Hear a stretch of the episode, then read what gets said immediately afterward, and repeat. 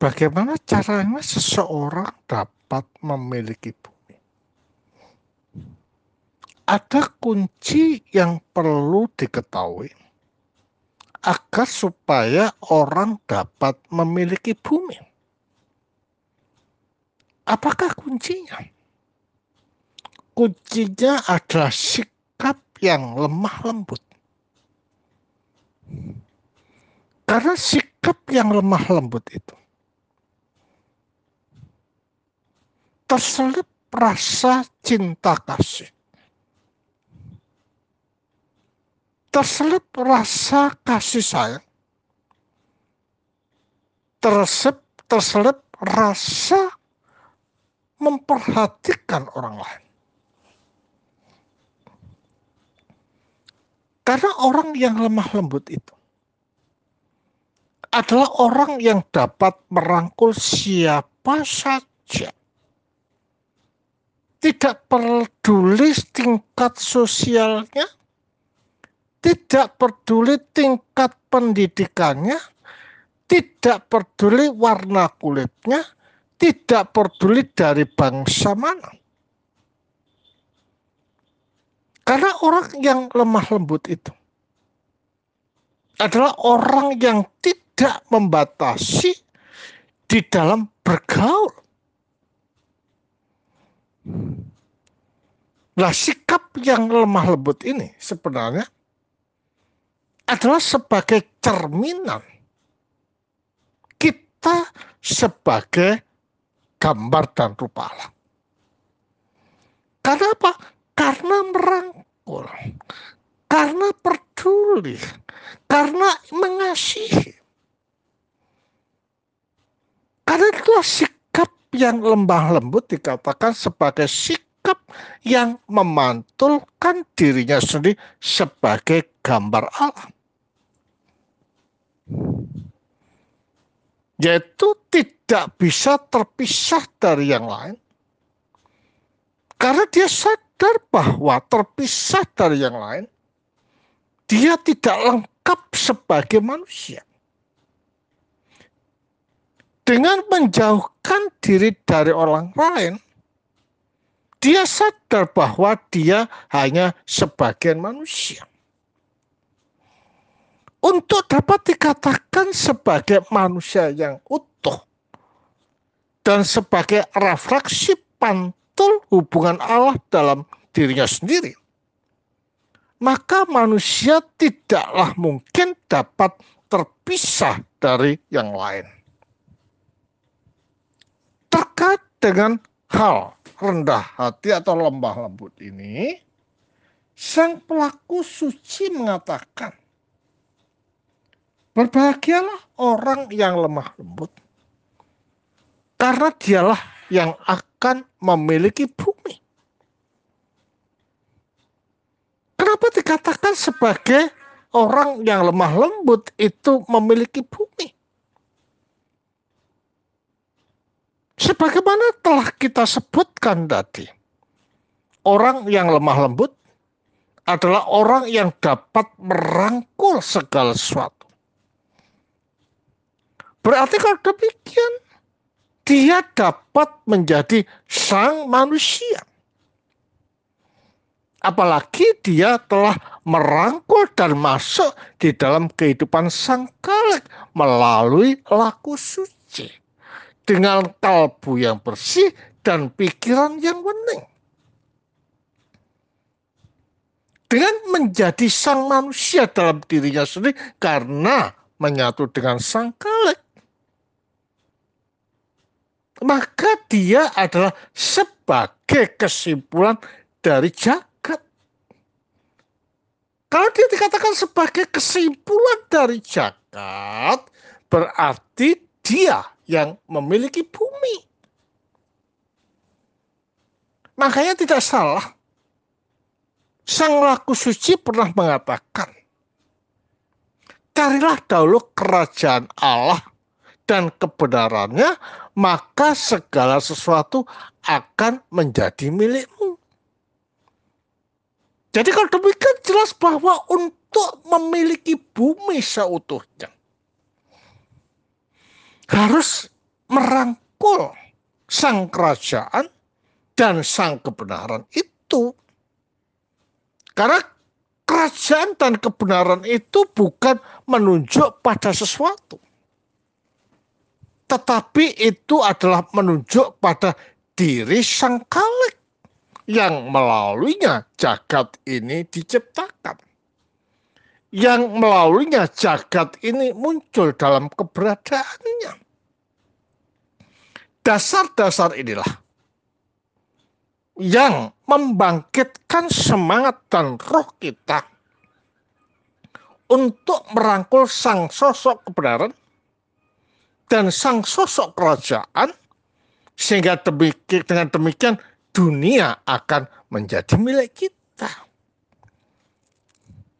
Jadi kalau demikian jelas bahwa kehidupan manusia itu bukan hanya sekedar makan dan minum, jalan-jalan dan entertain tetapi betul-betul berusaha untuk menjadikan diri sendiri, yaitu sebagai gambar Allah yang menghidupi hidup suci yang telah ditempelkan dalam keberadaan kita di dalam takdir manusia.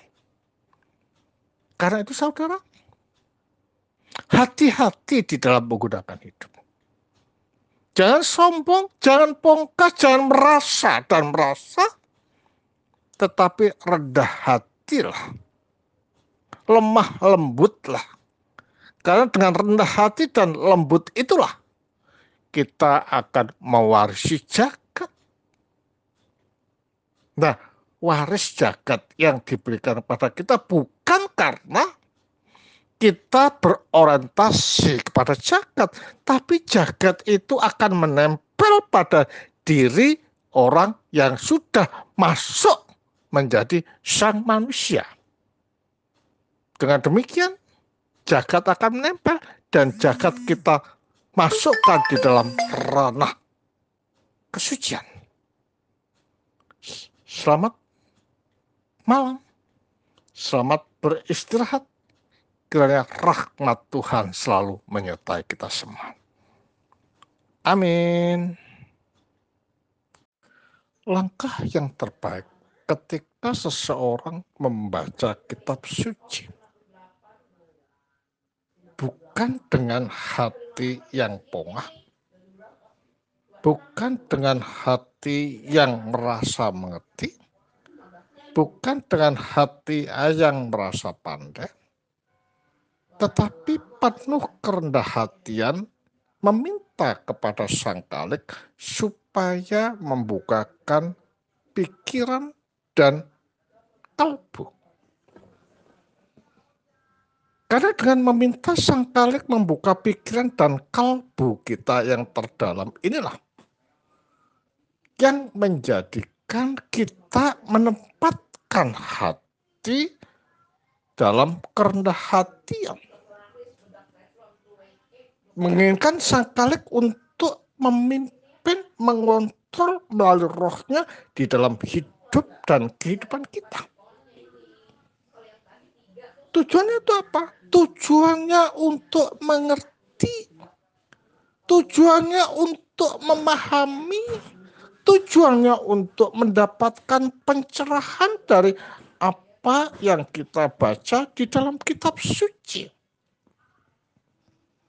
Kitab suci itu tidaklah dapat dibaca dengan hati yang bunga, hati yang gelap, hati yang penuh dengan kotoran. Tetapi harus dibaca dengan hati yang bening, kalbu yang bersih, serta kalbu yang terterangi. Dengan kalbu yang bening dan terterang itulah akan membuka pemahaman kita tentang apa-apa yang kita baca di dalam kitab suci.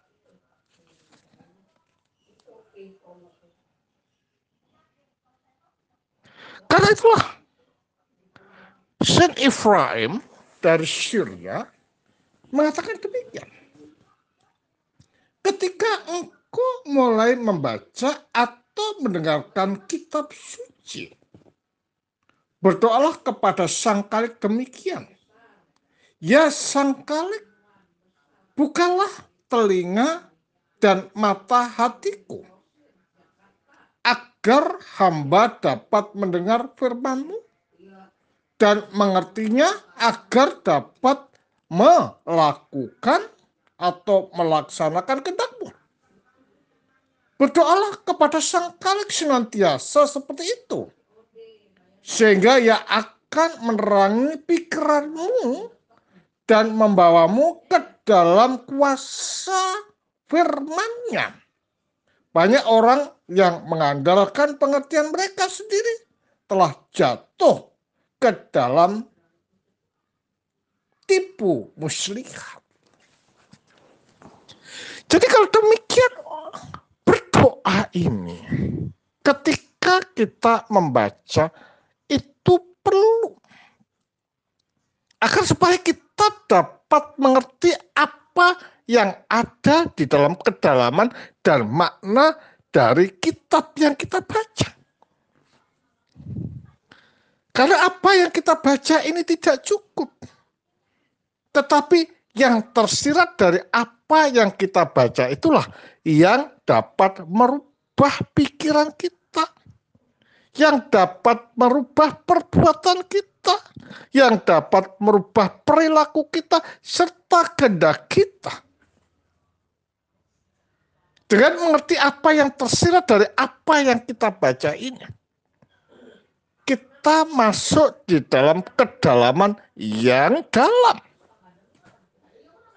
bisa merenungkan tentang apa yang sang kali kendaki di dalam kalbu kehidupan kita yang terdalam. Kalbu yang bersih akan mencerminkan hikmat. Kalbu yang bersih akan merefleksikan sifat-sifat ilahi yang bersih sehingga dengan demikian, dengan membaca kitab suci itu, kita akan dibawa pada pencerahan yang luar biasa. Apa itu? Dapat merefleksikan sifat-sifat ilahi di dalam kehidupan kita. Pikiran penuh dengan kecerdian, kalbu pening, dan tidak ada tipu daya apa pun di dalam hidup. Nah inilah yang diperlukan di dalam hidup orang percaya. Kesucian batin dan kebersihan serta kejernihan nos kita. Jikalau kita tidak berdoa ketika kita membaca kitab suci dan meminta supaya dibukakan hati dan pikiran kita, maka kita akan jatuh kepada tipu muslihat. Karena yang menerjemahkan adalah pikiran-pikiran kita sendiri yang cenderung pada kesalahan. Ya, cenderung pada kesalahan. Dengan demikian kita akan terjerumus dan melakukan sesuatu yang bertentangan dari sang kalik. Karena itulah berdoalah. Mintalah sang kalik supaya membuka hati dan pikiran kita untuk bisa memahami apa yang kita baca dan apa yang tersirat dari apa yang kita baca. Sehingga dengan demikian akan menerangi hati kita akan merangi pikiran kita, akan merangi kehendak kita. Akibatnya adalah segala tindakan-tindakan kita adalah tindakan ilahi. Cara pandang ilahi, batin ilahi, langkah ilahi. Sehingga dengan demikian kita mampu untuk dikatakan sebagai terang dunia yang menerangi orang-orang yang hidup di dalam kegelapan. Selamat malam, selamat beristirahat. Kiranya Sang Kalik senantiasa menyertai kita, saudara-saudara yang tercinta. Amin. orang yang mendapatkan kemurahan dari sang kalik bukanlah orang yang congkak, bukanlah orang yang pendidikan tinggi, bukanlah orang yang punya harta dan mengendalikan orang, tetapi orang yang murah hati itulah yang mendapatkan kemurahan dari sang kalik. Bahkan orang yang murah hati itu terberkati. Mengapa orang murah hati mendapatkan kemurahan? Karena orang yang murah hati itu di dalam hatinya dan kalbunya yang ada adalah kasih. Dia mau menerima apa adanya. Bak tong sampah. Benar tetap disalahkan, apalagi salah tetap disalahkan. Artinya dia mau menerima apa adanya. Difitnah, dicaci, digosipi, dia tetap rendah hati dan murah hati. Nah, orang yang murah hati inilah merupakan suatu refleksi dan bentuk daripada orang yang mencari ilahi di dalam hidupnya. Karena dengan murah hati di sana terselip cinta kasih yang mendalam terhadap sesamanya. Tidak ada agenda apa pun pada orang lain, meskipun kita memberi, meskipun kita telah mengeluarkan apa-apa, tetapi yang dilakukan itu semata-mata cinta kasih. Kalbu yang semacam inilah. Merupakan kalbu yang terterangi, kalbu yang terberkati, kalbu yang tersucikan. Nah, orang yang mendapatkan kalbu semacam ini adalah karena hidupnya bersandar pada sang kalik.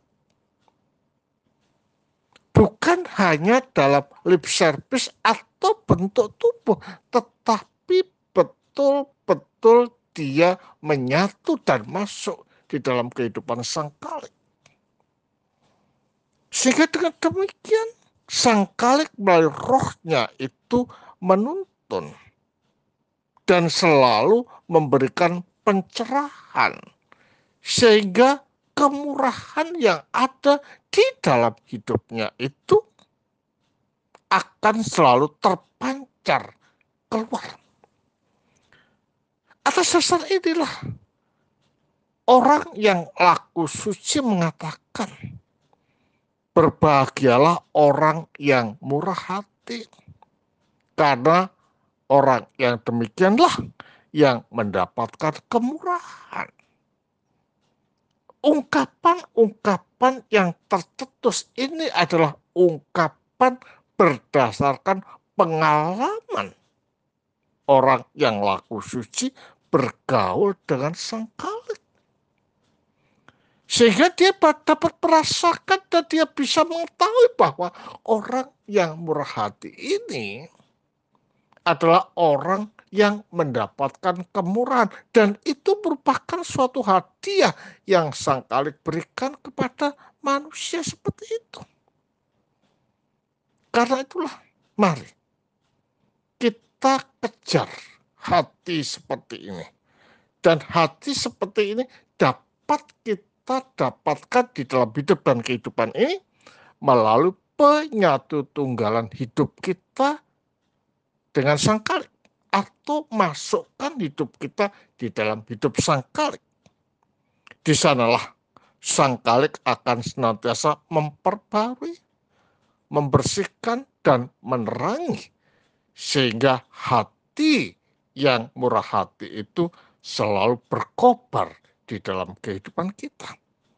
Menolong sesama dan memperhatikan sesama adalah merupakan wujud dan memang sifat yang tidak bisa kita hindari.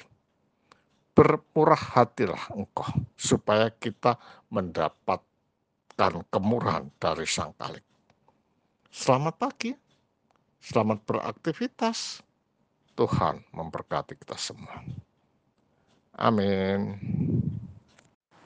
Di jagat ini, atau dapat dikatakan di dunia ini, orang yang paling dapat dipuaskan, yang paling berbahagia dan terberkati adalah orang yang haus akan kebenaran. Mengapa orang yang haus akan kebenaran itu diberkati? Karena orang yang haus akan kebenaran di dalam pikiran dan kalbunya yang terdalam itu selalu mencari, mencari dan mencari tentang kebenaran yang hakiki yang bersumberkan dari sang kalik pencarian yang seperti ini tidaklah dapat dilakukan seperti orang membalikkan telapak tangan. Tetapi perlu adanya laku. Mengalahkan diri sendiri dan mengutamakan bisikan rohani yang terdalam untuk mendengarkan hal-hal yang baik. Hati nurani itu tidak cukup, saudara. Hati nurani yang telah terkontaminasi dengan dosa karena melakukan kesalahan dan kehendak bebas secara salah. Tetapi hati nurani yang mendapatkan pencerahan hakiki dan kebenaran hakiki itu jikalau menerima sang kebenaran. Jadi kebenaran yang dimaksud di sini bukan merupakan el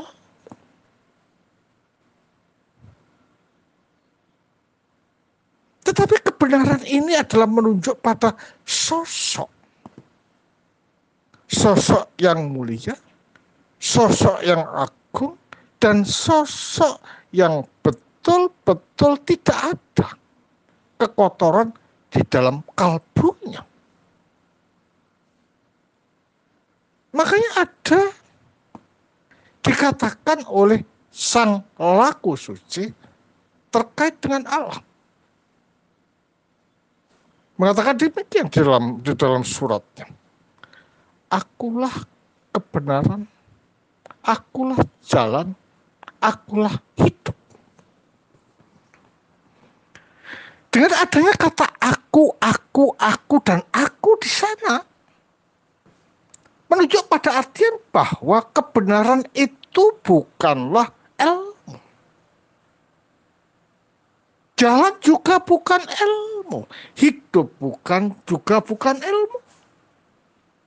Tetapi jalan kebenaran dan hidup itu adalah menunjuk pada sosok. Berarti kalau demikian, jika seseorang itu haus akan kebenaran,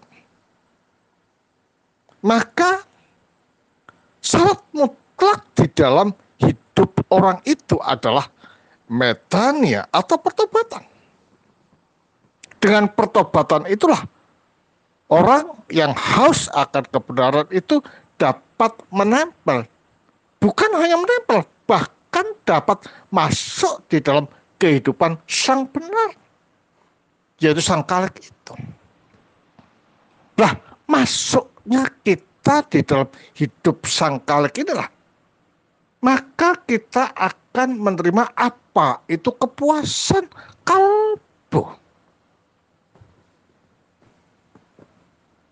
Karena apa? Karena kalbu kita telah dipenuhi dengan oleh Allah melalui energisnya menjawab pertanyaan-pertanyaan dahaga-dahaga dan kelaparan-kelaparan di dalam kalbunya. Jawaban sang sosok ini adalah sangat telak, mampu memuaskan jiwanya, mampu memuaskan nusnya, sehingga langkah-langkahnya betul-betul langkah sang kalik. Pikirannya adalah pikiran sang kalik, kata-katanya adalah kata-kata sang kalik, tindakannya juga tindakan sang kalik, dan kehendaknya juga kehendak sang kalik. Karena apa? Karena dia ini masuk di dalam hidup sosok yang mulia, yaitu sang kalik itu sendiri. Lah kalau kita sudah masuk di dalam kehidupan sosok yang mulia, maka tidak terbesit di dalam diri kita untuk sombong pada dirinya sendiri. Tetapi yang diutamakan adalah kesucian batin sebagaimana Allah itu suci. Inilah jaminan kita untuk dapat memperoleh kepuasan, yaitu pembaruan di dalam hidup dan surga yang dinanti-nantikan. Selamat malam. Selamat beristirahat saudara-saudara. Kiranya Sang Kalik menyertai kita semua. Amin. Iman dan kepercayaan ini dapat diperkokoh melalui tindakan-tindakan baik, sikap-sikap baik, dan perilaku-perilaku yang mulia di dalam hidup dan kehidupan. Karena tindakan baik dan perilaku yang mulia itu adalah merupakan suatu cerminan batin yang telah diterangi oleh Sang Ilahi. Sehingga dengan demikian buah dari tindakan, perkataan, cara berpikir pun juga akan murni, akan mulia, dan jauh dari sesuatu yang bertentangan dari sang kalik. Karena itulah nonsen jikalau ada orang mengatakan orang itu mempunyai iman yang teguh. Orang itu mempunyai iman yang kuat. Tetapi mulutnya kotor. Tetapi pikirannya kotor.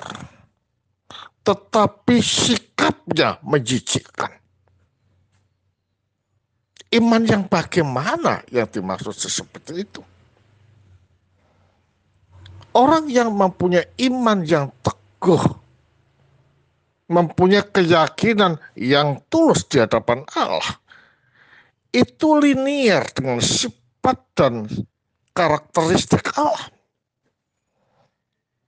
Senantiasa menebar kedamaian, senantiasa menebar kesucian, dan jauh dari gosip. Nah, kalau ini yang terjadi di dalam hidup orang percaya, senantiasa mengutamakan kelembutan dan kedamaian. Inilah yang dapat memperkuat iman. Nah, terkait dengan hal ini, Jana Suci Nilon dari Opnina mengatakan demikian hanya dia yang menjaga dirinya terhadap segala dosa dapat memiliki iman yang tulus. Lagi teguh, iman hanya dapat dipertahankan di dalam moral yang baik. Jadi kalau orang mengatakan aku punya iman, aku mempunyai keyakinan, yang teguh di hadapan Allah, tetapi moralnya bejat, kata-katanya rusak, penuh dengan tipu daya, penuh dengan pengkhianatan, penuh dengan gosip dan bersaksi dusta. Maka orang ini bukan mencerminkan iman, tetapi mencerminkan sesuatu yang bertolak belakang dari iman itu. Nah, iman yang seperti ini tidaklah kokoh. Ini kropos. Jadi iman yang kokoh itu disertai dengan tindakan-tindakan yang adiluhur. Tindakan-tindakan yang arif tindakan-tindakan yang bijaksana di dalam segala hal. Tidak mementingkan diri sendiri, tidak. Tetapi yang diutamakan adalah kebersamaan yang terkait dengan citra manusia sebagai gambar yang saling melengkapi, saling mengasihi, saling menasihati, dan lain sebagainya, sebagaimana apa yang ada di dalam diri sang kalik. Iman yang seperti inilah yang dapat mempertahankan keteguhan dan makin memperkuat keyakinan kita terhadap sang kalik. Mari kita yang mengatakan punya iman, implementasikan, terapkan iman ini dengan tindakan-tindakan yang baik, perilaku yang baik, sikap yang baik, omongan yang dapat menyejukkan serta membawa berkat pada siapa pun. Dengan demikian, iman kita makin kokoh karena iman itu tercemin dari tindakan-tindakan yang baik. Selamat pagi. Selamat beraktivitas. Tuhan memberkati kita semua. Amin. Hidup yang menyelamatkan adalah hidup yang penuh rendah hati. Karena kerendah hatian itulah mampu memberikan tempat di dalam kalbu bagi rohnya untuk berkarya dan mengontrol kehidupan kita sebagai manusia. Karena apa?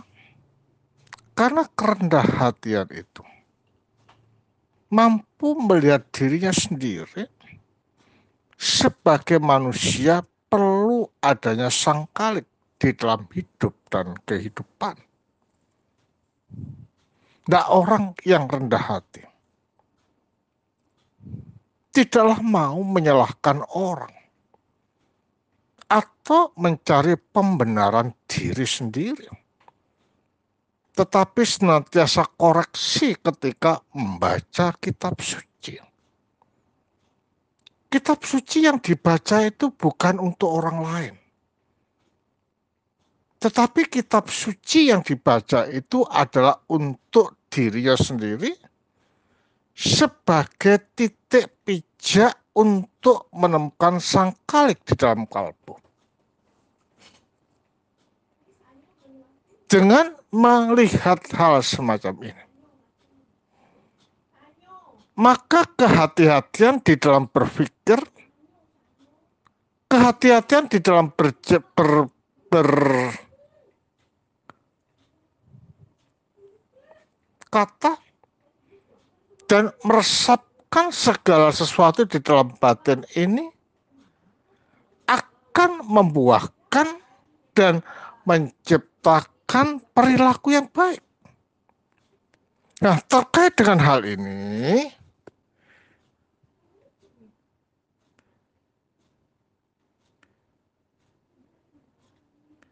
Jana Suci Yohanes Kristostomo menekankan demikian.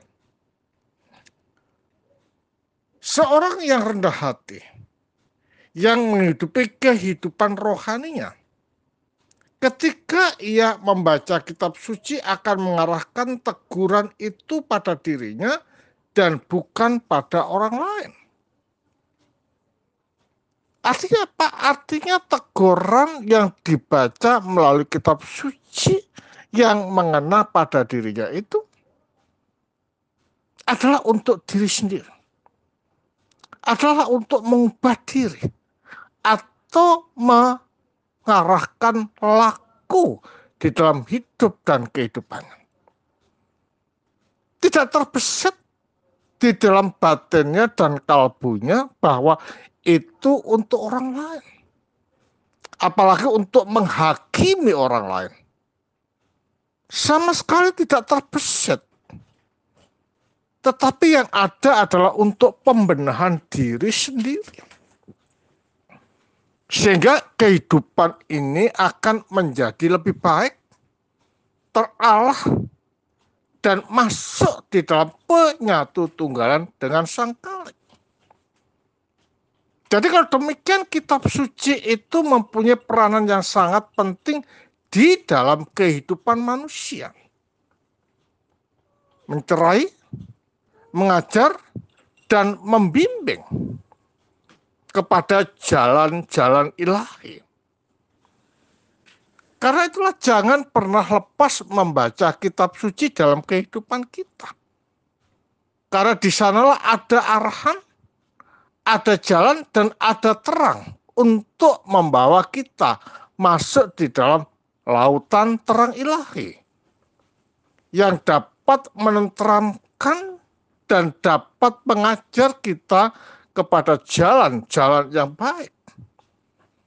Diajarnya kita melalui kitab suci yang kita baca ini menjadikan kita dibawa untuk menyatu dan bergaul dengan sang kalik itu lebih dekat. Bergaulnya dan menyatunya kita dengan sang kalik dengan membaca kitab suci. Maka akan membentuk perilaku, maka akan membentuk mental, maka akan menguatkan batin. Sehingga apa pun yang kita lakukan, problem yang kita lakukan, kita hadapi dengan tenang, tegar, karena Allah itu ada di pihak kita. Selamat malam. Selamat merenungkan kitab suci yang diberikan pada kita. Beristirahat, sang kalik menyertai kita semua. Amin. Dalam hidup kita sebagai manusia dan makhluk sosial yang diciptakan oleh sang kalik, maka mau tidak mau dan tidak bisa dihindarkan, kita harus mengasihi sesama itu adalah merupakan suatu keberadaan dan sifat manusia yang diciptakan oleh sang kalik. Selalu berhubungan dengan manusia-manusia yang lain dengan penuh kasih. Bahkan manusia itu dapat dikatakan sebagai manusia jika terkait dengan yang lain. Bagaimana kalau manusia itu ada di dalam dirinya sendiri? manusia yang, yang seperti itu bukanlah manusia yang lengkap. Hanya sebagian. Supaya kita dapat dikatakan sebagai manusia yang lengkap, utuh, maka kita harus berkaitan dan mempunyai hubungan dengan manusia yang lain.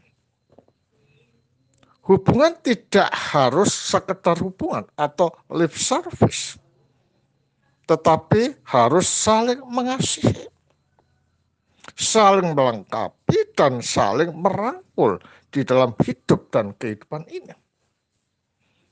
Rangkulan dan kasih yang kita berikan kepada saudara-saudara kita sesama manusia harus kita gantungkan kepada Sang Kalik Supaya apa? Supaya harapan kita ini terwujud untuk kebajikan saudara-saudara kita yang lain. Menggantungkan keinginan kita terhadap saudara kita terhadap Allah inilah yang menjadikan roh-roh yang tidak berkenan itu akan menyingkir dan para saudara kita, yaitu para malaikat yang menjaga setiap manusia itu akan melindungi dan menyertai kita. Tetapi kalau kita berpaling darinya, dari sang kalik, maka roh-roh jahat akan masuk di dalam kehidupan kita. Dan para malaikat serta sang kalik akan menghindar dan memalingkan diri dari kita. Terkait dengan hal ini, dikatakan oleh orang suci mengatakan demikian. Engkau harus mengasihi setiap orang dengan keseluruhan jiwamu, namun taruhlah harapanmu pada Allah yang esa. Dan layani dia seorang. Sebab selama dia yang melindungi kita dan sahabat-sahabat kita atau para malaikat yang menolong kita, maka musuh kita, yaitu roh jahat, tidak dapat menyusupkan kejahatan ke atas kita. Namun ketika kita berpaling atau memalingkan wajahnya, maka para sahabat kita juga menjauh dari kita dan roh jahat memiliki kuasa atas kita. Jadi kalau demikian menyandarkan diri pada sang kalik. Orang-orang kudus, para malaikat akan senantiasa beserta kita. Kalau Allah itu beserta kita, beserta para malaikat, ya, maka tentu saja perlindungan penjagaan itu rapat diarahkan kepada kita manusia. Sehingga roh-roh jahat tidak mungkin dapat menyusupkan kejahatan di dalam kehidupan dan kalbu kita yang terdalam. Tetapi jikalau kita memalingkan dia, tidak mengindahkan dia, tidak berkomunikasi dengan dia melalui doa-doa yang kita panjatkan, maka jangan berharap bahwa sang kalik akan mendekat dan melindungi kita. Nah, kalau sang kalik sudah tidak ada di dalam kalbu kita, maka roh jahat yang akan menguasai dan memiliki hidup kita. Atas dasar inilah, maka kehidupan yang paling bahagia dan paling menyenangkan manusia adalah jika kita selalu ingat kepada sang kalik di dalam hidup. Sehingga ingatan kita yang kita arahkan kepada sang kalik terus menerus di dalam pikiran dan kalbu kita. Maka tidak terbesit untuk melakukan sesuatu yang bertentangan dari Allah. Melakukan kejahatan, melakukan perzinahan, melakukan penipuan, pembunuhan, dan tidak taat serta senantiasa mengkhianati saudara-saudaranya. Itu tidak akan terbesit. Karena apa? Karena sang kalik melalui rohnya yang diam di dalam kalbu kita akan senantiasa menuntun, mencerai kepada jalan-jalannya. Karena itulah gunakan hidup ini sebaik mungkin untuk senantiasa bersandar kepada sang kalik. Kesampingkan materi, walaupun materi baik, jangan dijadikan orang ya, jangan dijadikan orientasi kita, jangan. Tetapi Allah lah harusnya yang menjadi orientasi kita. Karena kita nanti menghadap sang kalik dan akan hidup bersama-sama dengannya. Kalau kita hidup jelek, maka neraka yang akan menjadi bagian kita. Tetapi kalau kita menggunakan hidup secara baik, maka kesamaan dan penyatuan dengan Allah itulah yang menjadi milik kita. Selamat pagi, selamat beraktivitas, kiranya Sang Kalik senantiasa menyertai kita. Nun. Ada suatu persyaratan orang untuk memperoleh apa itu surga. Untuk memperoleh apa itu surga tidaklah bisa seperti orang membalikkan telapak tangan. Tetapi perlu adanya penjernihan batin dan kalbu. Kalbu harus bersih. Kalbu harus suci. Kalbu harus tidak tercemar oleh apa pun.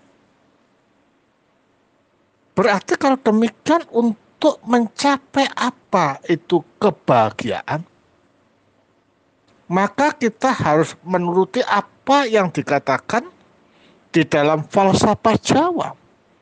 Derbasuki Mowo Beo.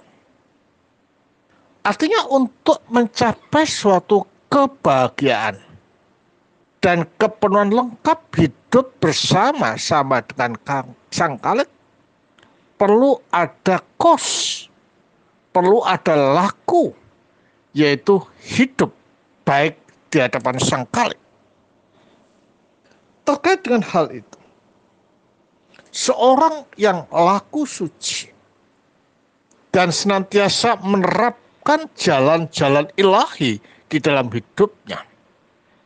Berdasarkan pengalaman pergaulan dia dengan sang ilahi, dia mengatakan demikian. Berbahagialah orang yang miskin. Karena mereka itulah yang empunya kerajaan surga. Miskin apa? Miskin hati itu apa? Miskin hati itu adalah orang yang tidak terikat dengan apa pun. Hatinya murni. Hatinya kosong dengan masalah-masalah keduniawian dan masalah-masalah yang bersifat nafsu. Itu perlu dibersihkan, itu perlu dikosongkan, itu perlu di lepaskan dari ikatan-ikatan duniawi dan daging. Orang yang terikat dengan duniawi ini dikatakan oleh Vasilos adalah orang yang hidup dalam berpakaian kulit. Artinya bahwa mereka hanya hidup untuk makan dan makan. Untuk mencari uang dan uang untuk mencari kesibukan dan kesibukan. Tidak diberi tempat bagi sang kalik melalui rohnya diam di dalam kalbu. Sehingga kehidupannya itu lupa dengan sang kalik bahwa segala sesuatu yang ada di jagat ini sumbernya dari sang kalik. Karena itulah orang yang seperti ini bukan orang kaya, saudara, tetapi orang miskin. Orang yang kaya dan orang yang paling bahagia adalah orang yang miskin dalam hati. Meskipun tahu bahwa jagat itu perlu, tetapi tidak terikat dengan jagat dan ke segala keinginannya. Tetapi keterikatannya adalah dengan hal yang bersifat surgawi dan suci. Seperti halnya, carilah dahulu kerajaan Allah dan kebenarannya, maka segala sesuatu akan ditambahkan, bahkan menjadi milikmu. Kumpulkanlah harta di surga, ngengat dan karat tidak bisa merusakkannya dan pencuri tidak bisa mencurinya. Artinya apa? Artinya hidupnya itu hanya berpandangkan pada Allah. Nah kalau hidup ini diarahkan pada sang kalik yang menciptakan segala sesuatu, maka akan dituntun, dicerai dan dibimbing dalam jalan-jalannya dan tidak terbesit untuk menggadaikan hidupnya sepenuhnya dengan hal-hal yang bersifat maya dan duniawi.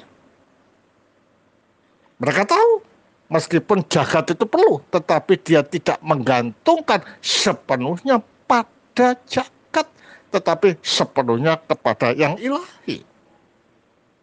Dengan demikian, niatan hidup suci itu selalu ada di dalam hidupnya. Laku benar ada di dalam hidupnya, laku lurus ada di dalam hidupnya. Orang yang demikian inilah akhirnya orang yang dapat menyatu dengan sang kalik. Artinya memperoleh kebahagiaan dan surga itu sendiri. Karena itulah tempatkan diri kita dan fokuskan batin kita kepada hidup sang kalik. Supaya jalan-jalan kita selalu dituntun menuju pada kebahagiaan kekal hidup bersama-sama dengan sang kalik. Selamat malam. Selamat beristirahat kiranya Allah senantiasa menyertai kita. Amin. Ada orang mengatakan bahwa telah melihat Allah. Untuk membuktikan bahwa dia telah melihat Allah dengan banyak dalil dan argumen-argumentasi yang dia paparkan untuk meyakinkan orang bahwa dia telah melihat Allah. Masalahnya adalah, apakah semudah itu orang dapat melihat Allah? Jawabannya dengan tegas dikatakan bahwa tidak. Tidak semudah itu orang dapat melihat Allah. Ada suatu persyaratan yang harus dipenuhi untuk dapat melihat Allah. Namun meskipun demikian, melihat Allah bukan dalam artian dengan mata telanjang. Karena Allah itu bersifat roh maka Allah itu tidaklah dapat dilihat dengan mata telanjang. Karena itulah kesucian hati itu menjadi persyaratan. Mutlak untuk dapat melihat Allah. Orang yang senantiasa ngudi dalam hidup laku suci, laku benar dan laku mulia. Mengatakan demikian. Barang siapa yang suci hatinya, ia dapat melihat Allah.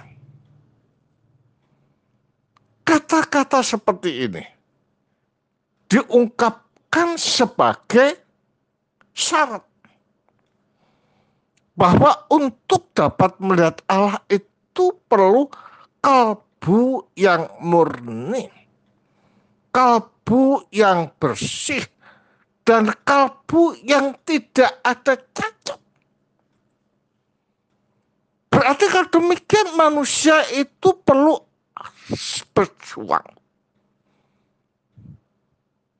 Perlu mengendalikan diri dan berpikir jernih serta memokuskan hidupnya kepada sang kebenaran yaitu Allah itu sendiri. Karena itulah jangan pernah berpikir Anda dapat melihat Allah jika dalam pikiran kita ini masih terikat erat dengan keinginan daging daging, keinginan duniawi, dan kemegahan alam ini. Pikiran harus murni dan tidak boleh tercemar. Hati harus murni dan tidak boleh ada kotoran. Bersih dan murninya pikiran dan batin inilah yang menjadikan kita dapat melihat Allah. tetapi tidak dalam wadah. Keberadaan Allah yang hakiki itu. Tapi yang dilihat adalah energisnya. Karena esensi Allah itu tidak bisa dapat dilihat oleh siapa pun. Yang dapat melihat esensi itu adalah Allah dalam dirinya sendiri. Yang dilihat itu energisnya dan energis ini bisa menampakkan diri dalam berbagai macam cara kepada manusia. Itulah yang dapat kita lihat Itulah yang dapat kita rasakan, itulah yang dapat kita sentuh. Sehingga dengan demikian kita dapat melihat dan mengatakan dengan tegas yang keluar dari batin berdasarkan pengalaman hidup melihat Allah dan mengatakan Allah itu maha kasih. Allah itu maha penyayang. Allah itu maha hadir. Allah itu rendah hati. Allah itu tidak tebang pilih. Allah itu tidak pernah meninggalkan kita. Itu adalah merupakan suatu hasil daripada perenungan yang kita lakukan dan kita mengalami hadirat Allah dalam bentuk anarkisnya yang ditampakkan pada kita. Jadi kalau demikian jelas melihat Allah itu bukan dalam hakikat esensi, tetapi energis yang ditampakkan kepada kita. Lah itu pun perlu hati dan kalbu yang murni. Dengan demikian Allah itu menginginkan kita senantiasa hidup selinier dengan apa yang ada di dalam Allah.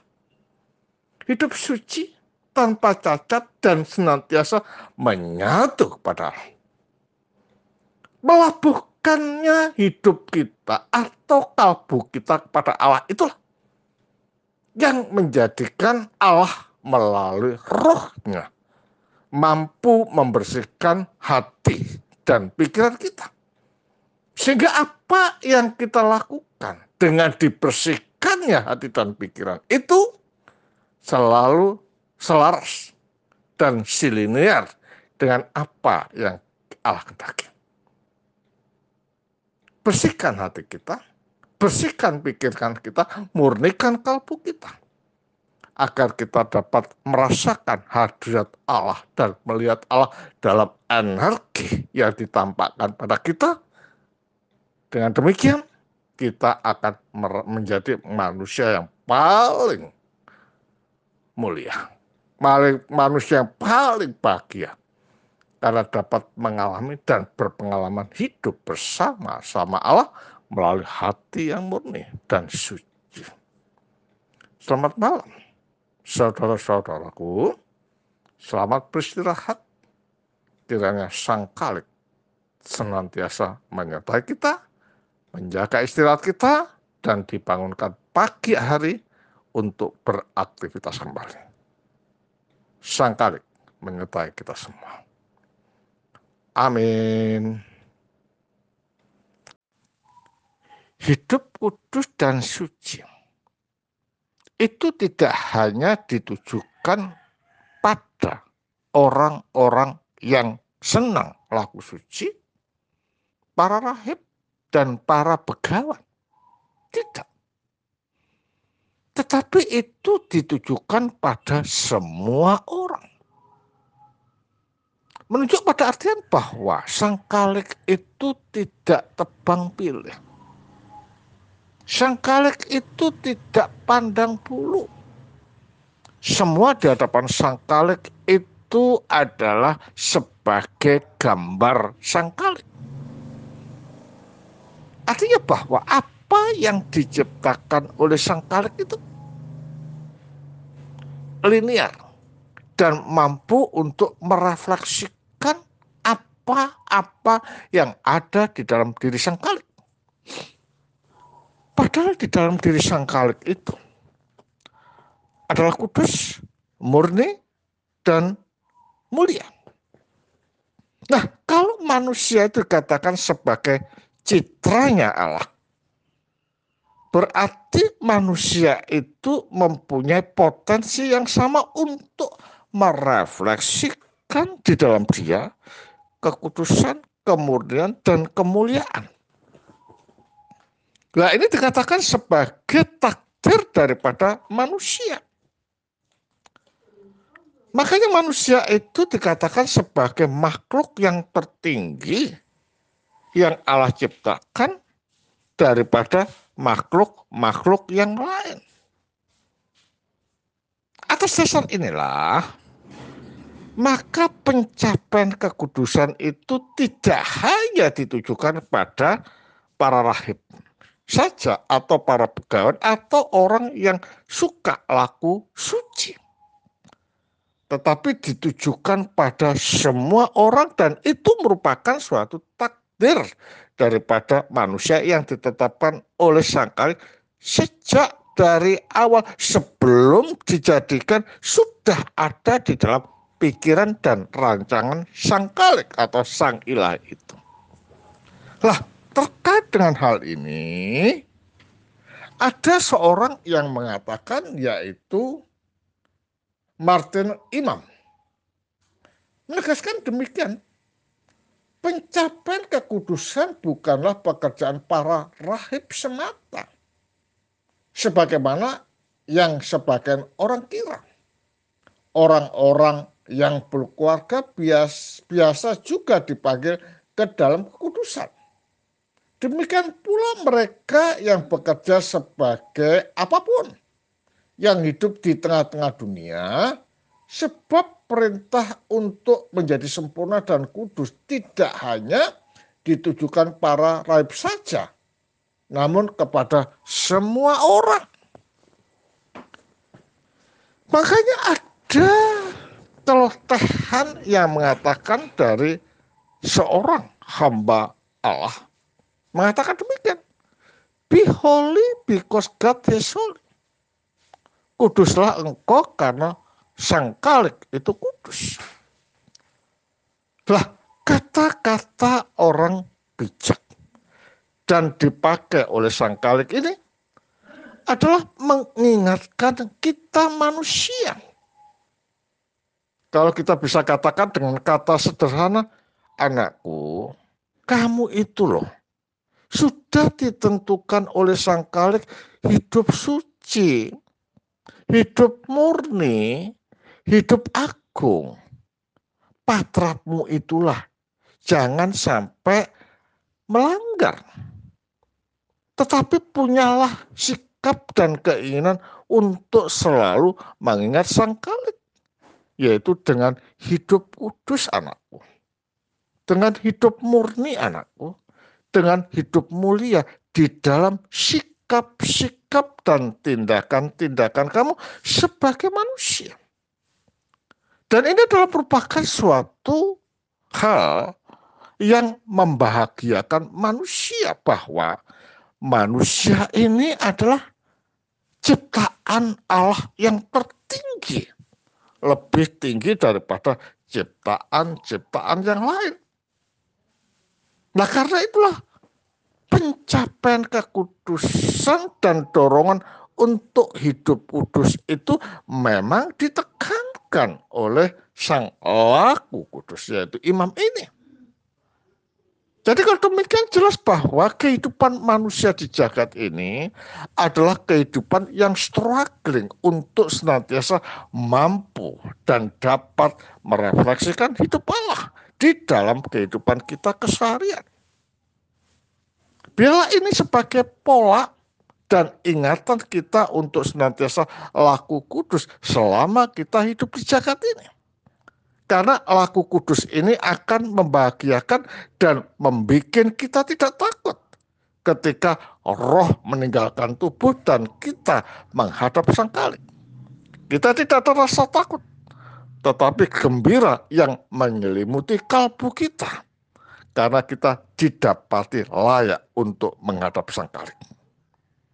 Jadilah kudus, sebab sang kalik itu kudus. Selamat pagi, saudara-saudaraku semua. Selamat bekerja. Kiranya rahmat dari Sang Kalik selalu menyertai apa saja yang kita lakukan pagi hari ini. Allah memberkati kita semua. Amin. Ada orang yang berkata dan bertanya, bagaimana seandainya tidak ada kitab suci yang tertulis berdasarkan ilham ilahi pada manusia. Apakah manusia mengerti bahwa mencuri itu berdosa? Berbohong itu berdosa. Ya? Menjaili orang lain itu berdosa. Melakukan kejahatan itu berdosa Bagaimana mereka tahu akan hal ini bahwa itu semua adalah merupakan tindakan-tindakan yang bertentangan dari apa yang sakalik kendaki di dalam hidup manusia. Manusia mengerti bahwa mencuri, berbohong, bersaksi dusta, membunuh, dan melakukan kejahatan itu dosa. Karena di dalam kalbu manusia itu telah ditulis hukum di dalam daging.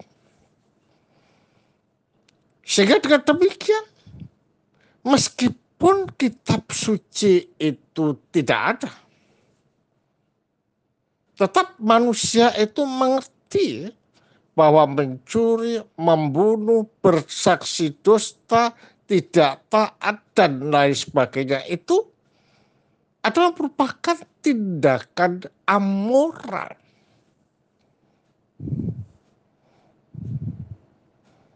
Ya?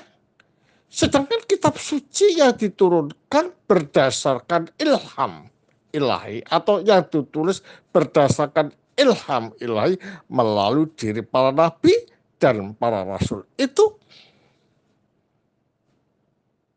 adalah merupakan sesuatu yang sangat penting sebagai acuan dan landasan manusia hidup di jagat ini.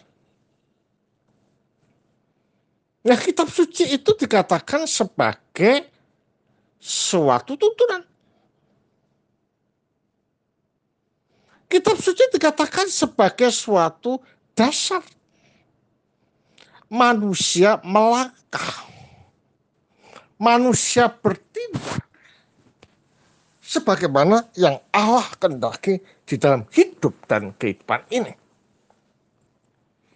Nah, terkait dengan hal itu,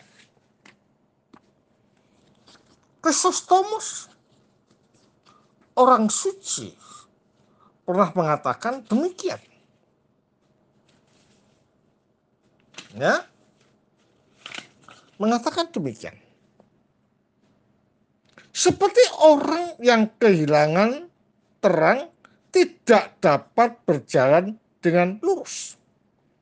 Demikian mereka yang tidak berpegang pada sinar terang dari kitab suci cenderung berdosa sebab mereka berjalan dalam kegelapan yang paling dalam.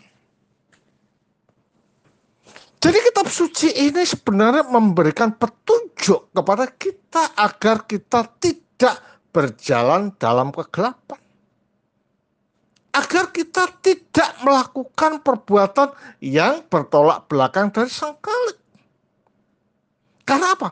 Karena di dalam kitab suci itu berisikan wejangan-wejangan kehendak Allah di dalam kehidupan kita manusia.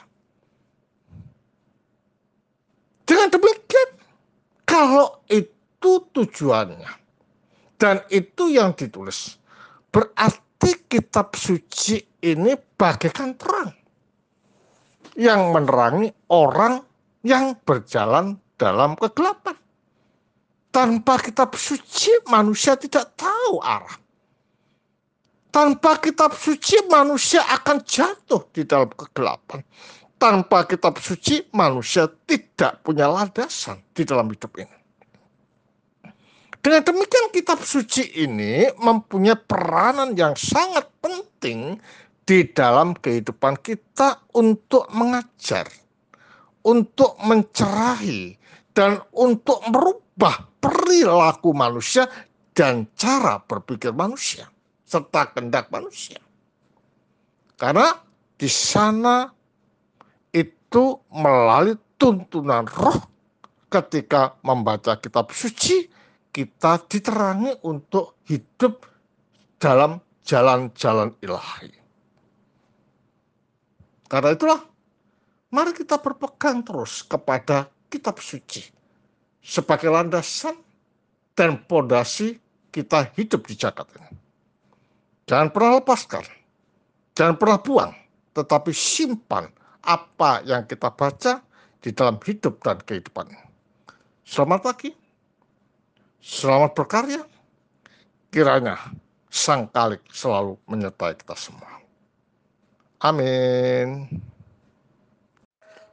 Hanya dengan iman, manusia akan berpikir bahwa segala sesuatunya itu tidak hanya berujung pada apa yang ada di dunia ini. Ada sesuatu yang lebih mulia. Ada sesuatu yang lebih lebih agung dan suci adalah keberadaan yang akan datang. Keberadaan yang akan datang adalah keberadaan bersama dengan Sang Kalik itu yang harusnya menjadi ujung pangkal dari kehidupan manusia. Nah, kalau manusia itu berpikir bahwa ujungnya adalah hidup bersama sama sang kalik, maka manusia tidak akan terantai dengan kemegahan dunia. Maka manusia itu tidak akan terantai dengan entertainment. Maka manusia itu tidak akan terantai dengan kekayaan duniawi. Karena semua yang ada di jagat ini adalah bersifat maya dan sementara. Lah terkait dengan hal ini, ada seorang bijak yang namanya adalah Martyr Alexander menekankan demikian.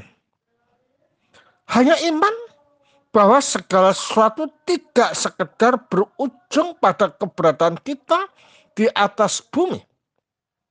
Inilah yang dapat memampukan kita untuk tidak terantai pada kehidupan dunia. Ini dalam bentuk apa pun juga. Dan tidak pula demi dunia itu sampai ke dalam kerendahan, kehinaan, dan kenistaan dalam bentuk apa pun. Hanya orang yang memiliki iman yang murni dan dalamlah yang dapat benar-benar bebas. Kebergantungannya pada Tuhan Allah adalah satu-satunya kebergantungan yang tidak merendahkan martabat manusia. Apa pun membawanya menjadi hamba yang malang, namun justru Kebalikannya itu yang meninggikannya. Jadi iman ini akan memampukan kita untuk tidak terpengaruh dengan macam kegairahan dunia. Sehingga sampai-sampai kita mau merendahkan diri kita mau diperbudak oleh keinginan dunia. Mau membunuh karena uang. Ya, mau melakukan yang jahat karena sesuatu. Padahal uang dan sesuatu atau kemegahan ini sifatnya sementara. Tetapi kalau kita memikirkan hal-hal yang akan datang, yang lebih mulia, yang lebih agung, hidup bersama-sama sang kalik, maka itu yang akan mengangkat kita pada derajat yang lebih tinggi. Karena apa? Karena kehidupan kita tidaklah berfokus pada apa yang di dunia ini. Tetapi kehidupan kita ini mengarah pada sesuatu yang lebih tinggi nilainya, yaitu berhidup bersama-sama dengan Sang Kalik. Jadi iman inilah yang memotivasi, yang memberi landasan kita untuk laku suci, untuk laku benar, dan untuk laku lurus. Karena apa? Karena ada tujuan. Tujuan adalah hidup bersama-sama dengan Sang Kalik. Sementara Sang Kalik itu suci, kudus, dan mulia. Maka untuk menyatukan diri, menyatukan kehendak kita dengan kehendak sang kalik, maka tidak ada di dalam benak kita untuk berpikir yang tidak baik. Harus kudus, harus suci. Karena kesucian, kekudusan, dan keikhlasan di dalam batin dan kalbu itulah yang menjadikan kita bisa masuk di dalam kehidupan sang kalik. Jadilah iman itu sebagai landasan kita menghindari perkara-perkara yang tidak baik, tetapi menuju kepada hal-hal yang baik yang diperkenan oleh Sang Kalik. Kiranya iman ini diteguhkan dan menjadi cambuk kita untuk berbuat lebih baik, hidup bersama-sama dengan Sang Kalik. Selamat malam, selamat beristirahat, kiranya Sang Kalik senantiasa menyertai kita. Amin. Allah dan kejahatan itu didapati dalam dua kutub yang berlawanan. Dua kutub yang saling berseberangan dan bertentangan. Mengapa demikian? Karena Allah itu selalu mengarah kepada kesucian mengarah kepada kebaikan, mengarah kepada kemuliaan. Sedangkan kejahatan total berbeda dari arahan yang dilakukan oleh sang kalik. Arahan yang menuju pada kejahatan, arahan yang menuju pada kebobrokan, ama, am, arahan yang menuju kepada ketidak ada moral yang baik. Jadi kalau demikian jelas ini tidak bisa disatukan. Tetapi saling terpisah dan berlawan.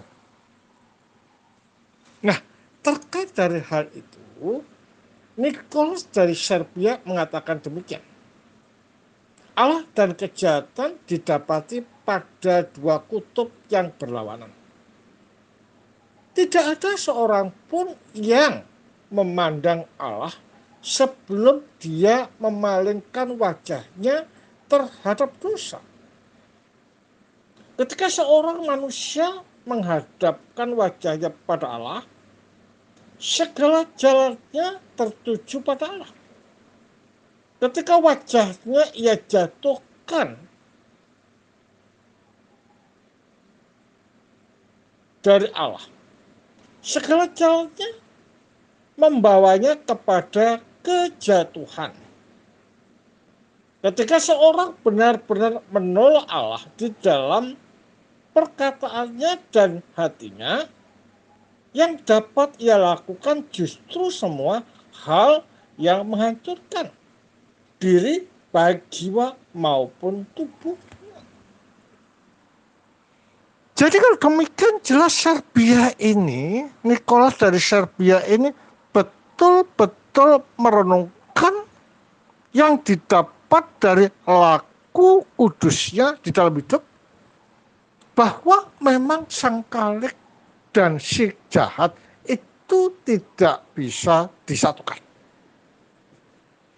Gelap tidak bisa bercampur dengan terang tetapi selalu hidup pada dirinya masing-masing. Jika seseorang dalam hidup ini dengan hikmatnya yang betul-betul tulus menjatuhkan dirinya kepada sang kalik dalam hidup, maka dia dapat menempatkan sang kalik di dalam batinnya. Ditempatkannya sang kalik di dalam kalbu yang terdalam manusia inilah. Yang menjadikan manusia itu dituntut kepada perbuatan-perbuatan dan moral yang baik tidak terbesit di dalam pikirannya untuk menentang sang kalik. Tidak terbesit dalam pikirannya untuk menjati orang lain. Atau mengasingkan diri dari yang lain dan perbuatan-perbuatan sombong yang lain tidak ada di dalam dirinya. Karena apa? Karena yang dilakukan itu adalah merupakan gerakan dari batin yang terdalam karena dorongan sang kalik untuk mengekspresikan sifat-sifat bajik. Sedangkan kalau kita memilih atau menjatuhkan wajah kita kepada si setan, maka dengan sendirinya kita telah memisahkan diri dan sang kalik dan menuruti nafsu-nafsu daging. Dia tidak bisa membedakan mana yang benar dan mana yang salah. Dia tidak bisa berpikir tentang tenang dan kekalaman di dalam batin. Yang dipikirkan hanya jahat, jahat, dan jahat, dan mengumbar nafsu. Dan ini dikatakan oleh Nikola sebagai hidup di dalam pakaian kulit. Artinya apa? Artinya mengumbar nafsu jahat. Artinya tidak pernah berpikir tentang Allah. Tetapi yang dipikirkan adalah sesuatu yang bersifat semu dan duniawi ini. Lah, kalau pikiran kita seperti itu, maka sama artinya kita sedang mendeposit kesengsaraan kita secara kekal di hadapan sang kalik karena nanti kalau kita meninggalkan jagat ini semua tindakan-tindakan jelek yang kita lakukan ini akan dipertanggungjawabkan di takhta pengadilan sang kalik yang melakukan itu. Karena itulah dua hal ini harus kita pilih. Kutub yang baik atau kutub yang jelek. Kutub yang baik adalah kutub yang senantiasa bersandarkan kepada sang di dalam hidup dan kehidupan dengan melakukan tindakan-tindakan baik merefleksikan apa yang ada di dalam keberadaan sang kalik. Sedangkan kalau kita jatuhkan diri kita pada kutub yang jelek, maka hawa nafsu yang menjadi sesuatu yang sangat kita inginkan. Dan itu menggali kubur dan kita masuk dalam keterpisahan dari sang kalik. Nah pisahnya kita dari sang kalik bukan kebajikan yang kita dapat, bukan kebahagiaan yang kita dapat, tetapi api kekal yang akan membakar kehidupan kita tidak pernah ada habisnya. Karena itulah gunakan hikmat yang baik. Gunakan tingkah laku kita yang baik. Dan gunakan priwil itu dengan baik. Supaya apa yang kita lakukan ini akan berkenan dan dilayakkan oleh Sang Kalik. Selamat pagi. Selamat beraktivitas kembali. Kiranya langkah-langkah kita selalu menuju kepada Allah dan menempatkan hanya pada Allah saja segala tindakan yang kita lakukan. Selamat beraktivitas. Sang Kalik menyertai kita selalu. Nun. Semua manusia yang hidup di jagat ini berada dalam dua kecenderungan. Prinsip dan sumber. ilahi dan si jahat. Kita mengetahui bahwa apa yang diciptakan oleh Allah itu baik dan kita mengerti bahwa Allah itu adalah sumber daripada kebaikan. Dengan demikian di dalam hidup ini manusia harus mempunyai suatu prinsip bahwa Allah itu adalah sesembahan kita. Bahwa Allah itu adalah panutan kita. Bahwa Allah itu adalah sebagai prinsip hidup kita yang adalah sumber dari segala kebajikan. Lah, kalau hidup kita dalam prinsip yang benar, maka apa pun yang kita pikirkan, apa pun yang kita kerjakan itu selalu ada di dalam pencerahan ilahi.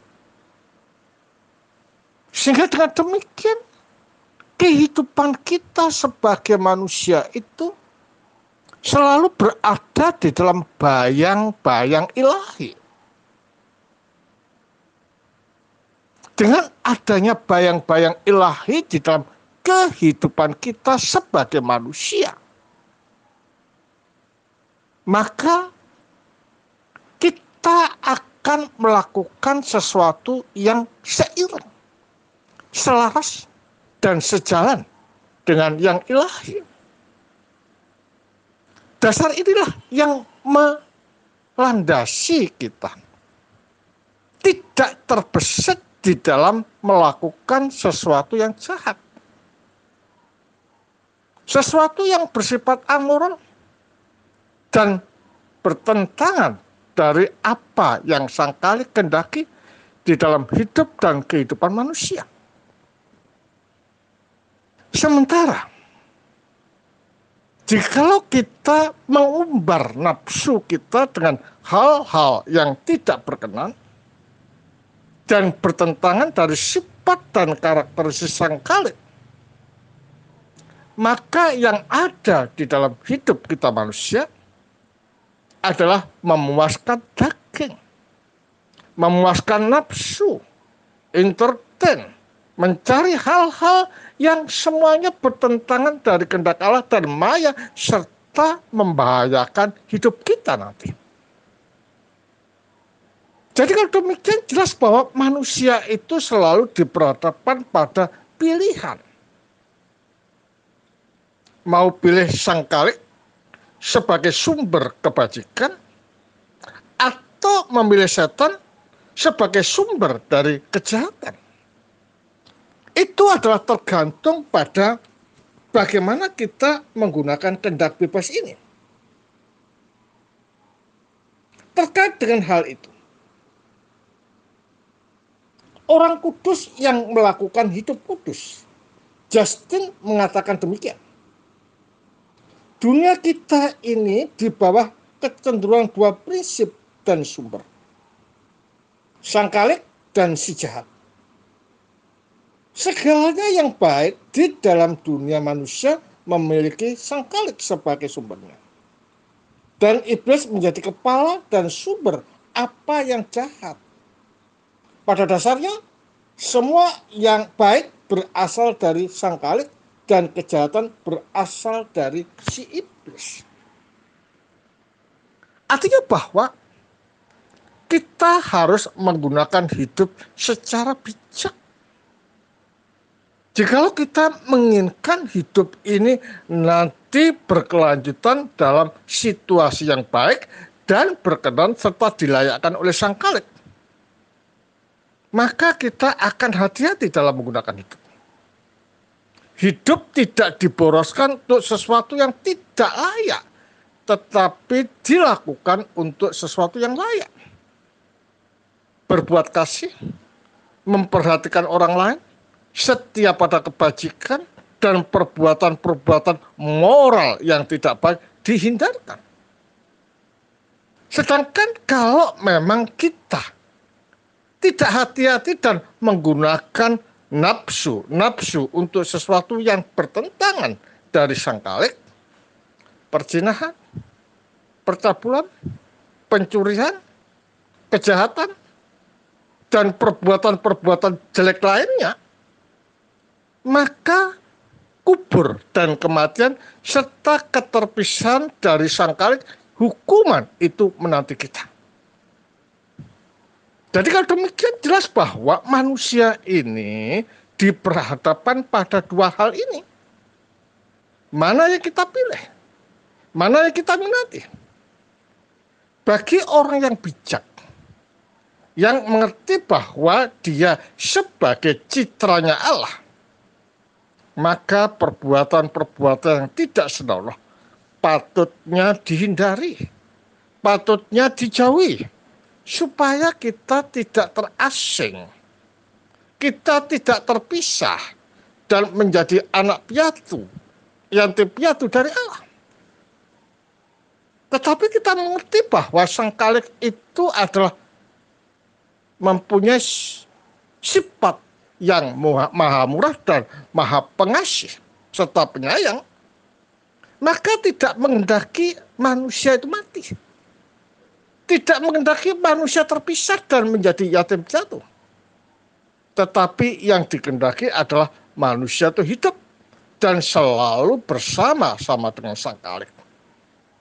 Makanya para nabinya itu dikirim. Para orang yang bijak dikirim. Kitabnya dikirim. Supaya apa? Supaya betul-betul dapat membawa manusia kepada jalan ilahi.